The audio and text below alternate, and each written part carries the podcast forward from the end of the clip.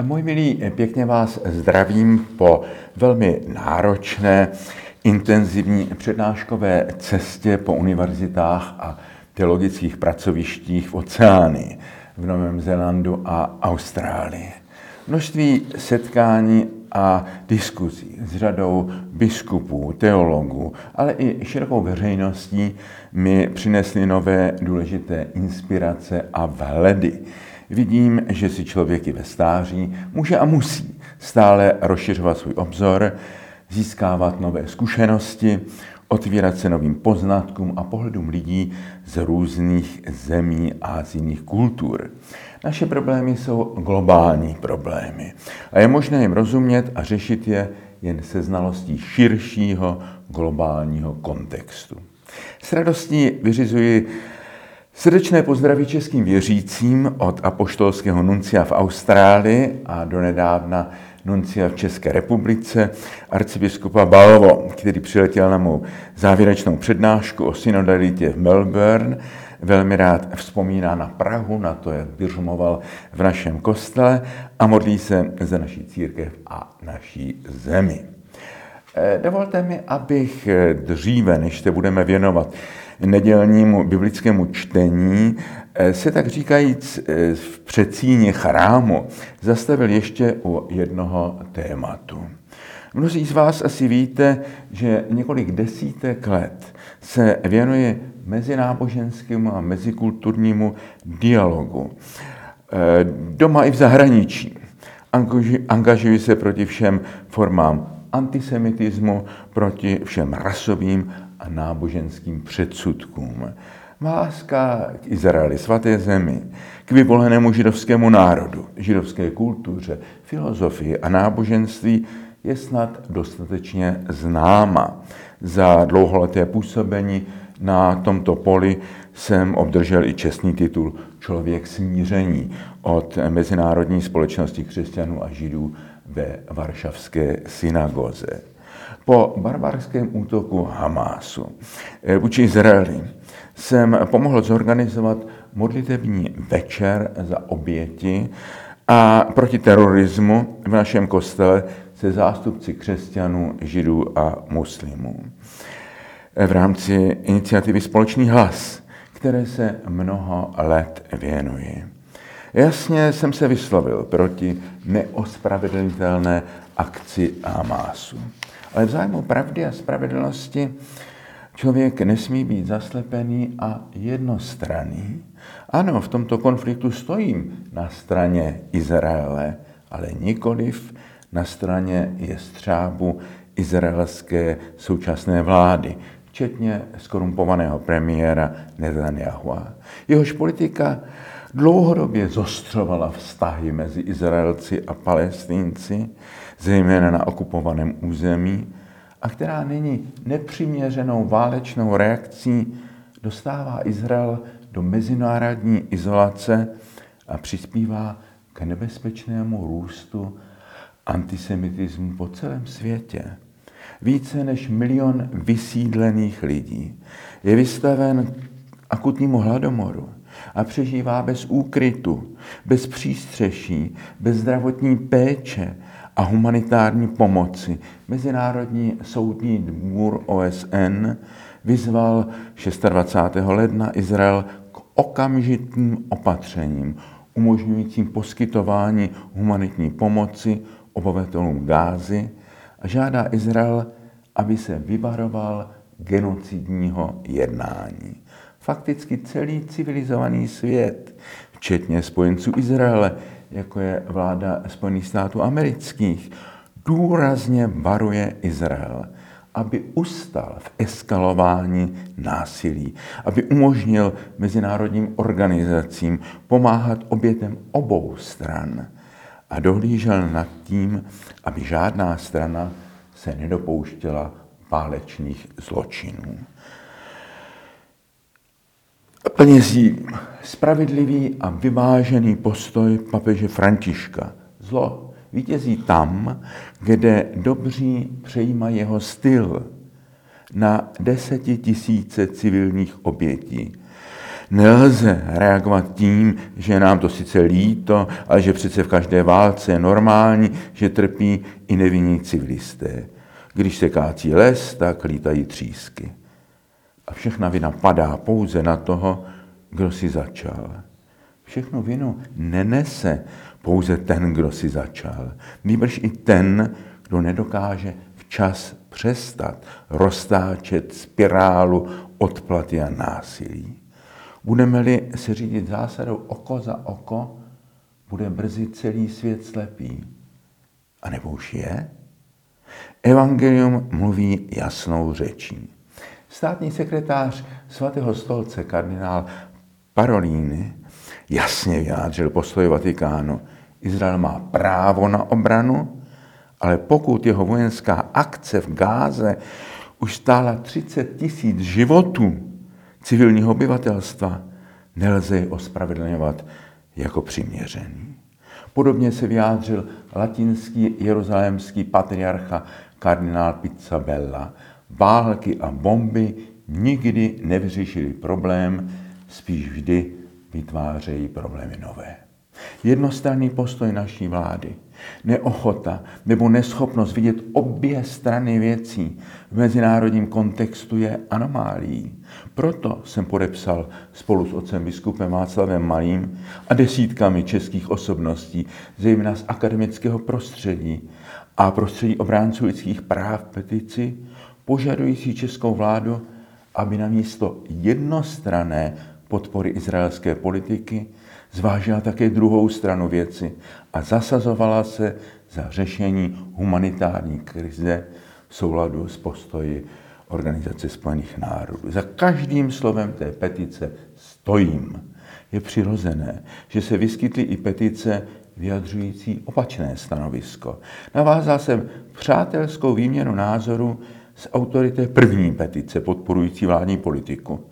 Ty dialogy byly pro mě velmi nadějným znamením, že i lidé s odlišnými názory na konkrétní politické otázky mohou mít k sobě vzájemnou úctu. S hlavní signatářkou té první petice jsme se shodli, že respektujeme odlišnost našich perspektiv a vnímáme je ne jako konfrontaci, ale jako doplnění. Nepříjemně mě však překvapil tón takzvané Valentínské deklarace, kterou vydali dva bývalí představitelé naší církve, nyní v důchodu, spolu se skupinou pravicových politiků a dalších osob, včetně bývalého předsedy komunistické strany. Tato Valentínská deklarace je v naprostém rozporu se stanoviskem papeže Františka a svatého stolce. Kromě toho, že uvádí nepravdivé údaje, popírá evidentní fakt, že Izrael útočí také na civilní obyvatelstvo. Také i autoři měli zřejmě potřebu veřejně urážet své spolubratry, duchovní, tedy i mne a biskupa Malého, kteří podepsali původní dopis vládě. Mluví o nás jako o lidech, kteří nemají úctu k pravdě. K tomu nemohu mlčet. Ano, svět je dnes bolestně rozdělený. Rozdělení zasahuje i křesťany, a to nikoliv mezi církvemi, nýbrž uvnitř nich. Svatý Ignác navádal křesťany, aby o lidech, kteří s nimi nesouhlasí, vždy předpokládali, že i když se třeba mýlí, mají dobrý úmysl. V církvi, jak opakuje, opakuje papež František, je oprávněná různost názorů a synodální reforma má vytvářet prostor pro otevřený dialog ve vzájemné úctě, naslouchání, rozhovoru bez urážek a předpojatostí. Nemoci církve začínají tam, kde názorová pluralita přechází na osobní rovinu. Zkusme v kající době postní naslouchat druhým, diskutovat a třeba i polemizovat s nimi, ale nikdy jim nepodkládat špatné motivy nebo jim dokonce přičítat neúctu k pravdě. Mnohá zla v církvi povstala z klerikalismu. Jehož typickým rysem je arrogantní nárok na majetnictví pravdy. Jen Ježíš může říci, já jsem pravda. My nejsme Ježíš. My jsme jen na cestě následování a na cestě stálého hledání pravdy. Modleme se tedy nejen za mír ve svaté zemi, pokojné soužití mezi Izraelci a Palestinci, ale také za pokoj a vzájemnou úctu v naší církvi. No, nyní se věnujeme biblickému textu druhé neděle postní. První čtení připomnělo jeden z nejobtížněji pochopitelných příběhů Bible, oběť Abrahamovu. Rabínské výklady nazývají tuto scénu svázání Izáka, hebrejsky akeda. V židovské synagogální liturgii se tento text čte na druhý den svátku Rosh Hashana, Nového roku. Mnozí křesťané, nejen filozof Søren Kierkegaard, týrali po léta svou mysl, představivost i svědomí příběhem o otci, který je ochoten jako projev víry a poslušnosti zabít vlastního syna, a o Bohu, který takovou oběť vyžaduje. Plodem Kierkegaardových úvah byl jeden z nejvíce inspirujících směrů v moderní filozofii a teologii, existencialismus. Mne z let trápení s tímto textem vysvobodil komentář, že šlo zřejmě o jeden z archaických rituálů přechodu z dětství do dospělosti, při které byli chlapci vystaveni konfrontaci s nebezpečím smrti, aby dokázali překonat strach. Dnes meditace nad tímto textem vedou k mnoha úvahám o současném světě. V něm jsme vystaveni mnoha setkáním se smrtí. Dlouho jsme se domnívali, že lidstvo se už poučilo a nikdy se neocitne na prahu nové světové války. Dnes oba nebezpečné konflikty na Ukrajině a nyní na Blízkém východě mohou reálně v takovou válku přerůst. Dlouho jsme se domnívali, že zběsilé střelby ve školách a na ulicích se mohou odehrávat jen někde daleko od nás. Nedávno jsme takový zločin zažili několik kroků od našeho kostela. Náš svět je nebezpečný, zranitelný a neochrání nás žádné kamery a bezpečnostní rámy. Žijeme ve světě, kde se nám nespoutané zlo, násilí a smrt dívají přes ramena. Co s námi udělá taková zkouška naší víry? Dokážeme se v těchto konfrontacích stát dospělými a překonat to, co dnes nejvíce ohrožuje náš svět, totiž strach? Setkáváme se s formami náboženství, které plodí strach a živí se strachem. Dokážeme najít věrohodnou alternativu takových druhů náboženství? Dokážeme přijmout i tragické rysy naší doby jako zkoušku dospělosti naší víry? Jedině pokud v této zkoušce uspějeme, zrodí se v našich srdcích dospělá víra, která plodí lásku, přemáhající strach. Musíme zřejmě opustit dětské obrazy Boha, jako všemocného režiséra, kde si nad námi nebo za kulisami reality. Ve svých přednáškách na různých místech světa, loni v Koreji, nyní v oceánii, jsem předkládal k diskusi jiný obraz Boha. Boha jakožto univerzálního kontextu, kontextu dějin, který nemůžeme plně pochopit z jednoho úhlu našich limitovaných zkušeností. Nýbrž můžeme se k němu vztáhnout pouze naději a vírou. Vírou, která není ideologií, nýbrž neustálým zápasem o smysl. Tento smysl se nám dává ve velikonočním příběhu, který v našich dějinách pokračuje. Zkusme prožít náš půst tak, abychom o nadcházejících velikonocích pochopili něco více z jeho nevyčerpatelného smyslu. Amen. Sestry a bratři, volíme k Bohu, který je dárcem pokoje. Prosíme tě, Pane, vroucně za pokoj a spravedlnost v našem světě. Pane, smiluj se. Prosíme tě, abys zhlédl na místa, kde se prolévá krev a kde panuje násilí. Prosíme tě za zraňovanou Ukrajinu, prosíme tě za zraňovanou Palestínu, prosíme tě za usmíření mezi národy. Pane, smiluj se. Prosíme tě za moudrost a vědomí odpovědnosti politiků, kteří mají velikou odpovědnost za osudy našeho světa. Pane, smiluj se.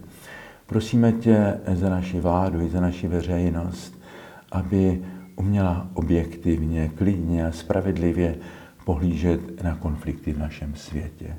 Pane, smiluj se.